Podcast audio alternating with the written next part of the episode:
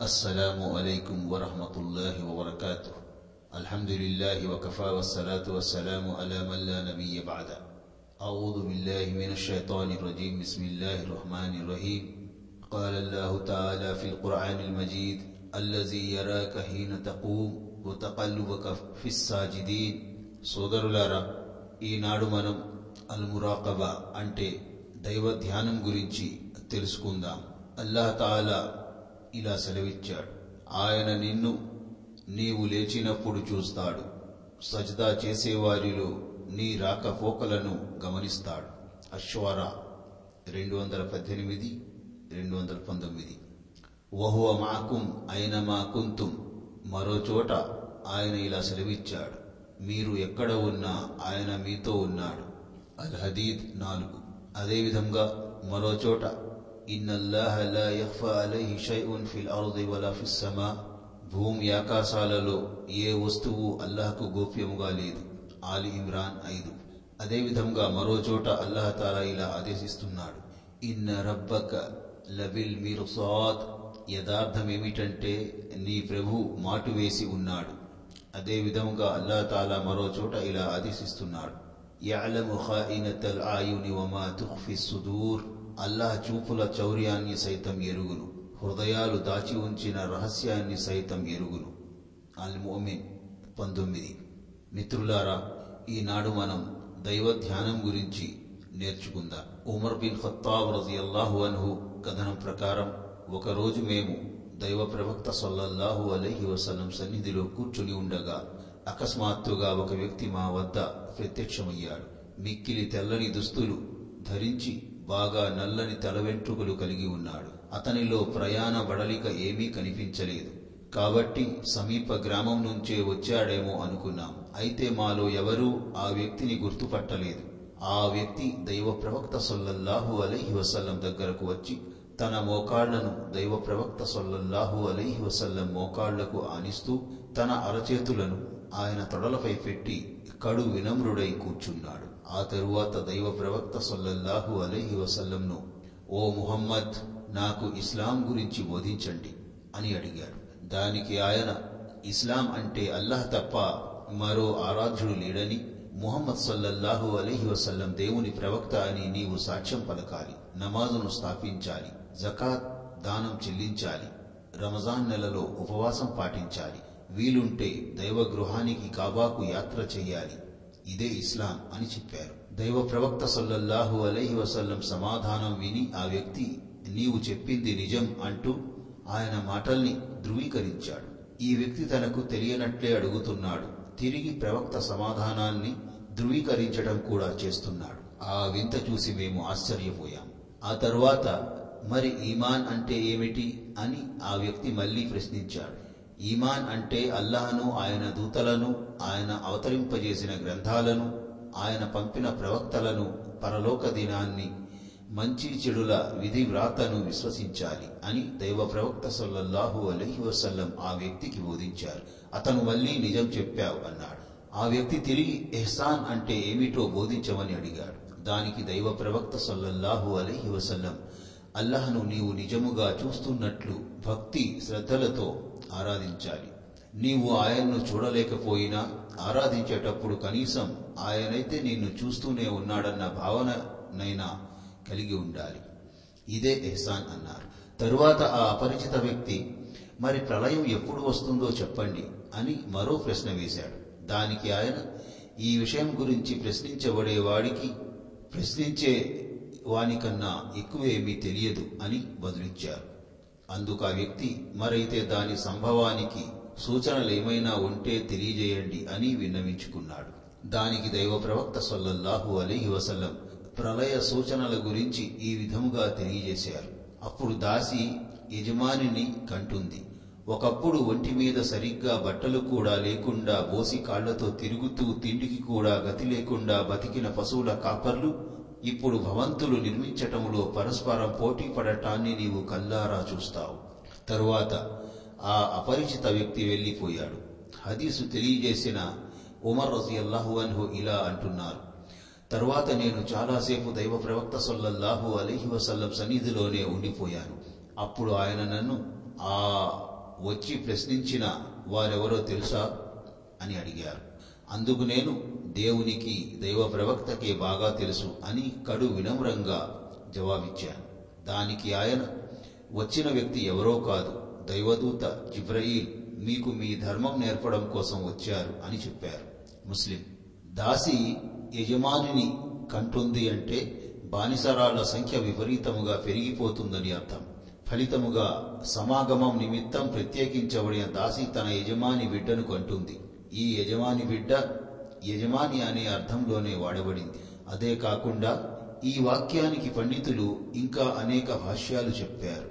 ఆలతన్ అంటే అభాగ్యులు అని అర్థం. మలియన్ అంటే సుదీర్ఘకాలం హదీసులో దీనికి మూడు రోజులని భావం. అంటే ఈ హదీసు హదీస్ జిబ్రయీల్గా ప్రసిద్ధికెక్కింది. ఇందులో ఇస్లాం ధర్మ మౌలికాంశాలు వివరించబడ్డాయి. ప్రతి ముస్లిం ఈ మౌలిక సూత్రాలను గురించి తెలుసుకోవడం చాలా అవసరం. అనంతకాలం వరకు జరగబోయే విషయాలన్నింటినీ అల్లహ ముందుగానే రాసిపెట్టాడు. దాని గురించిన జ్ఞానం అల్లహకు తప్ప మరెవరికి తెలియదు.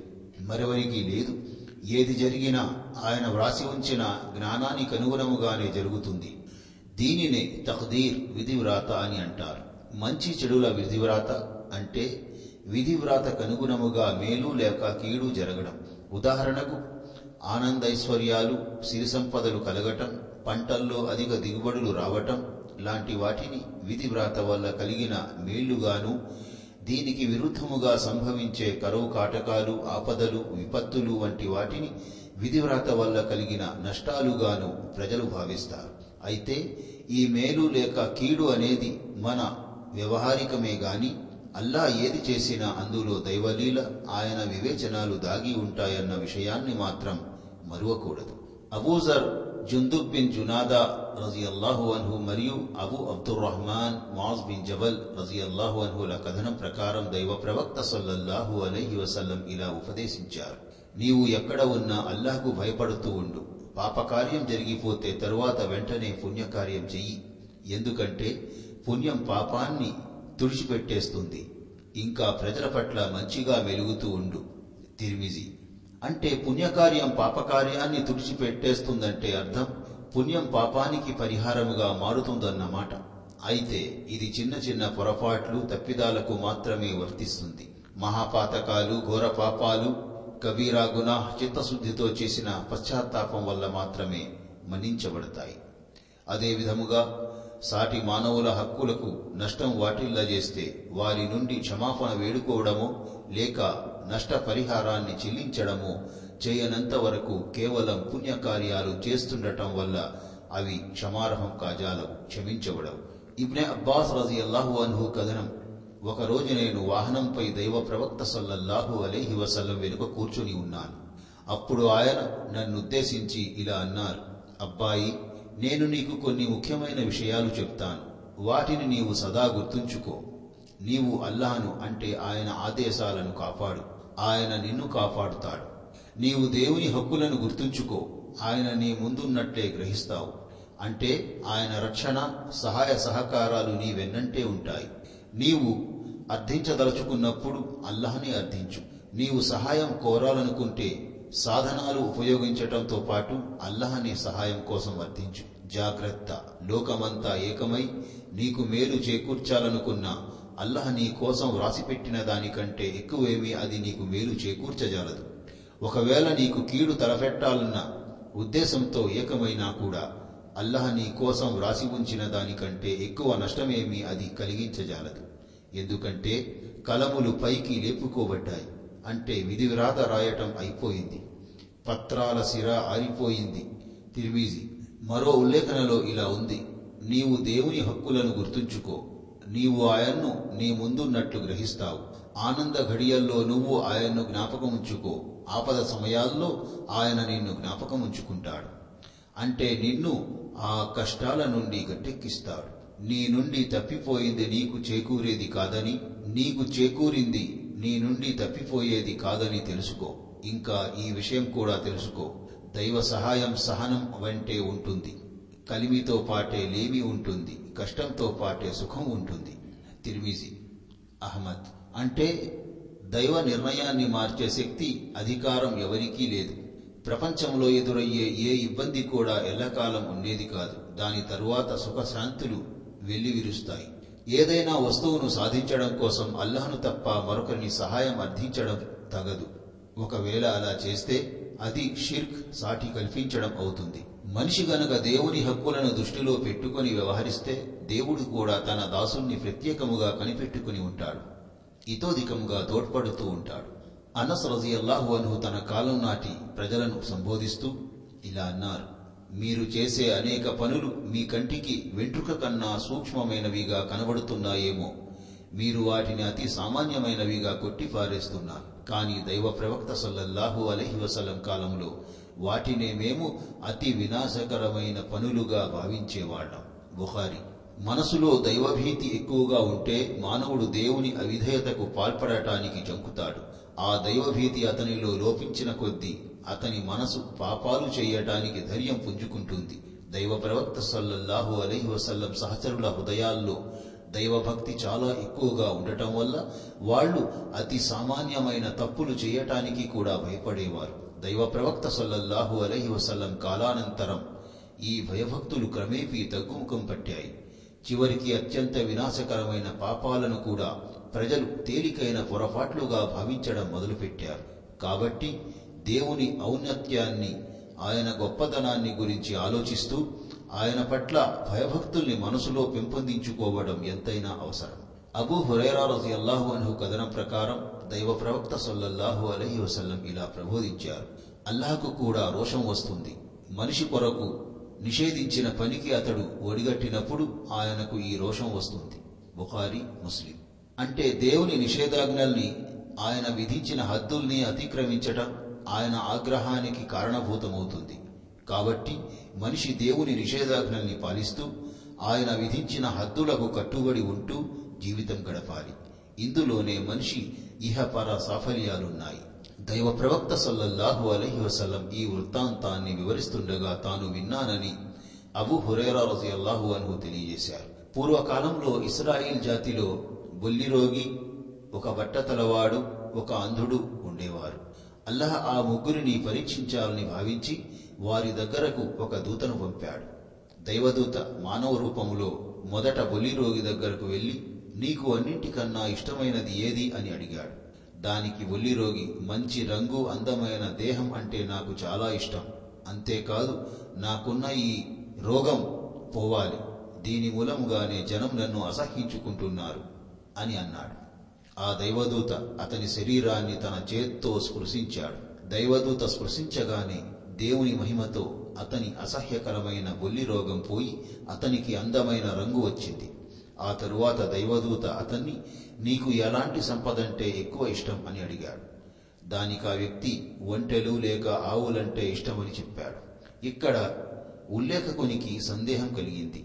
అతని కోరిక ప్రకారం అతనికి ఎనిమిది పది నెలల సూడి ఒంటె ప్రసాదించబడింది. దైవదూత అతన్ని అల్లహ నీకు ఇందులో శుభాన్ని ప్రసాదించుగాక అని ఆశీర్వదించి వెళ్ళిపోయాడు. తరువాత ఆ దైవదూత బట్టతలవాడి దగ్గరకు వెళ్ళి నీకు అన్నింటికన్నా ఇష్టమైంది ఏది అని అడిగాడు.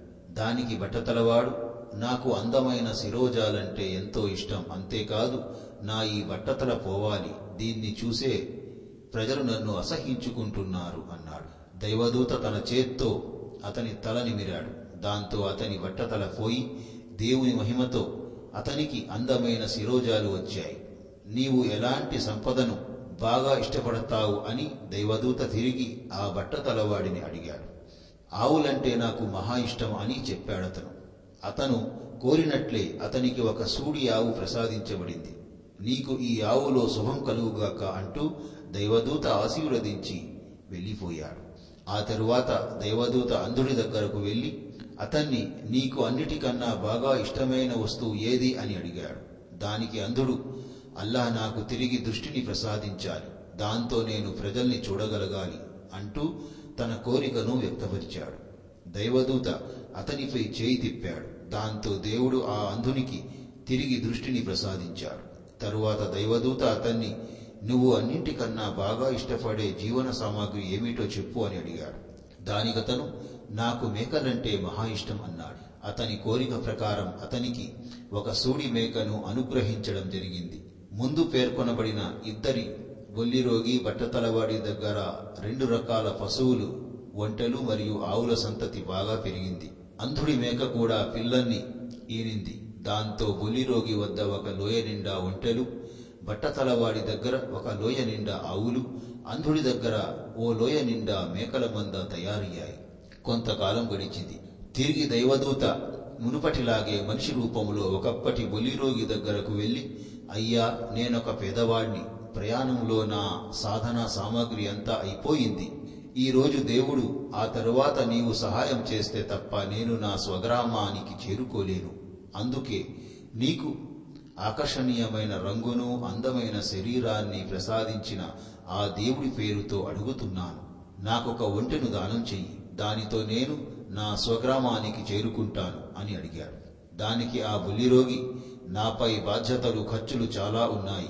కనుక నేను నీకు ఎలాంటి సహాయం చెయ్యలేను అని తెగేసి చెప్పేశాడు. అప్పుడు దైవదూత నిన్నెక్కడో చూసినట్టు గుర్తుస్తోంది. నీవు ఒకప్పుడు ఒంటిపై తెల్ల మచ్చలుండే ఒల్లిరోగివి కదూ అప్పుడు జనం నిన్ను చూసి అసహ్యంతో పారిపోయేవారు. అప్పుడు నీవు నిరుపేదగా ఉంటే దేవుడు దయతలచి నీకు ఈ సంపదను ప్రసాదించాడు కదూ అని గుర్తు చేశాడు. దానికి ఆ బొల్లిరోగి ఈ సంపద అంతా నాకు నా తాత ముత్తాతల నుండి వారసత్వంగా లభించింది అన్నాడు. నువ్వు అబద్ధం చెబుతున్నట్లయితే దేవుడు నిన్ను నీ పూర్వస్థితికి చేర్చుగాక అని దైవదూత అతన్ని శపించి వెళ్ళిపోయాడు. తరువాత ఆ దూత క్రితంలాగే మానవ రూపంలో ఒకప్పటి బట్టతలవాడి దగ్గరకు వచ్చి బొల్లిరోగిని అడిగినట్లే అతన్ని కూడా అడిగాడు. ఆ బట్టతలవాడు కూడా బొల్లిరోగిలాగానే సమాధానమిచ్చాడు. అందుకు దైవదూత నీవు చెప్పేది అబద్ధమైతే అల్లహ నిన్ను నీ పూర్వస్థితికి చేర్చుగాక అంటూ ఆ బట్టతలవాడిని కూడా శపించి వెళ్ళిపోయాడు. ఆ తరువాత దైవదూత క్రితంలాగే మానవాకారంలో ఒకప్పటి కళ్ళు లేని కబోది దగ్గరకు వెళ్ళాడు. ఆ కబోదితో కూడా నేనొక అభాగ్యుణ్ణి బాటసారిని ప్రయాణంలో నా సామాగ్రి అంతా అయిపోయింది. ఈరోజు నేను అల్లాహ్ తోడ్పాటు మరియు నీ ఆర్థిక సహాయం లేకుండా నా స్వస్థలానికి చేరుకోలేని పరిస్థితి వచ్చింది. అందుకే నేను నీకు దృష్టిని ప్రసాదించిన దేవుడి పేరుతో ఒక మేక ఇవ్వమని అర్థిస్తున్నాను. దానివల్ల నేను నా ప్రయాణాన్ని కొనసాగించి గమ్యానికి చేరుకోగలుగుతాను అని విన్నవించుకున్నాడు. దానికి ఆ అంధుడు నిస్సందేహముగా ఒకప్పుడు నేను గుడ్డివాణ్ణి అల్లహ నాకు తిరిగి చూపును ప్రసాదించాడు. నీ ముందున్న ఈ మేకల మందులో నుంచి నీకిష్టమైన మేకల్ని తీసుకొని మిగతావి వదిలిపెట్టిపో. దైవ సాక్షి ఈ రోజు దేవుడి పేరుతో నీవు నా సంపదలో ఏది తీసుకున్నా నాకెలాంటి అభ్యంతరం ఉండదన్నాడు. అది విని ఆ దైవదూత నీ సంపదను నువ్వే ఉంచుకో. వాస్తవానికి మిమ్మల్ని పరీక్షించడం జరిగింది. ఈ పరీక్షలో నీవు నెగ్గావు. కాబట్టి అల్లాహ్ నీ పట్ల ప్రసన్నుడయ్యాడు. నీ సహచరులిద్దరూ విఫలురైనందువల్ల అల్లహ వారి పట్ల అప్రసన్నుడయ్యాడు అని చెప్పి వెళ్ళిపోయాడు. బుకారి ముస్లిం. అంటే సిరి సంపదల విస్తృతి కూడా మనిషికి ఒక పరీక్షేనని ఈ హదీసు ద్వారా బోధపడుతుంది. అయితే మనిషి భోగభాగ్యాలు సిరి సంపదలు కలిగి ఉన్నప్పటికీ ఏమాత్రం మిడిసిపడకుండా దేవుని గొప్పదనాన్ని తన వాస్తవికతను దృష్టిలో పెట్టుకొని జీవితం కొనసాగిస్తే అతను తప్పకుండా ఈ పరీక్షలో నెగ్గుకురాగలడు అలాంటి వ్యక్తి దేవుడు తనకు ప్రసాదించిన ధనంలో కొంత భాగాన్ని సమాజంలోని నిరుపేదలు అభాగ్య జీవుల కోసం ఖర్చు పెట్టి అందులో ఆనందాన్ని మానసిక తృప్తిని ఆస్వాదిస్తాడు. దైవం అనుగ్రహించిన వరాలకు ఆచరణాత్మకముగా కృతజ్ఞలు తెలుపుకుంటాడు.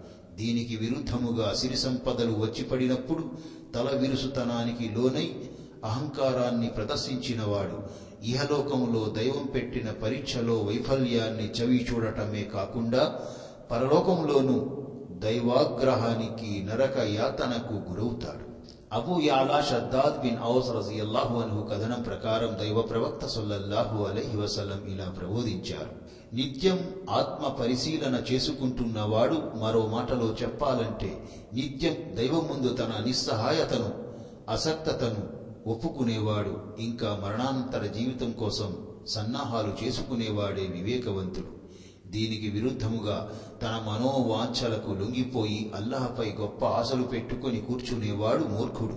తిరిమిజి అంటే పై హదీసు ద్వారా ఆత్మ పరిశీలన ఆచరణల ప్రాముఖ్యత వెల్లడవుతుంది.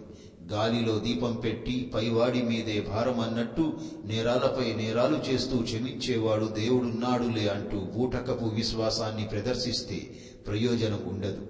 అల్లా సదాచరణకు బదులుగా పుణ్యాన్ని ప్రసాదిస్తాడు. అంతేగాని ఆచరణతో నిమిత్తం లేని ఆశలకు అభిలాషలకు ఆయన దృష్టిలో విలువ లేదు అబూ హురైరా రజియల్లాహు అన్హు కథనం. దైవ ప్రవక్త సల్లల్లాహు అలైహి వసల్లం ఇలా ప్రబోధించారు. మనిషి నిష్ప్రయోజనకరమైన విషయాలను విడిచిపెట్టడం అతని ఉత్తమ విధేయతకు నిదర్శనం.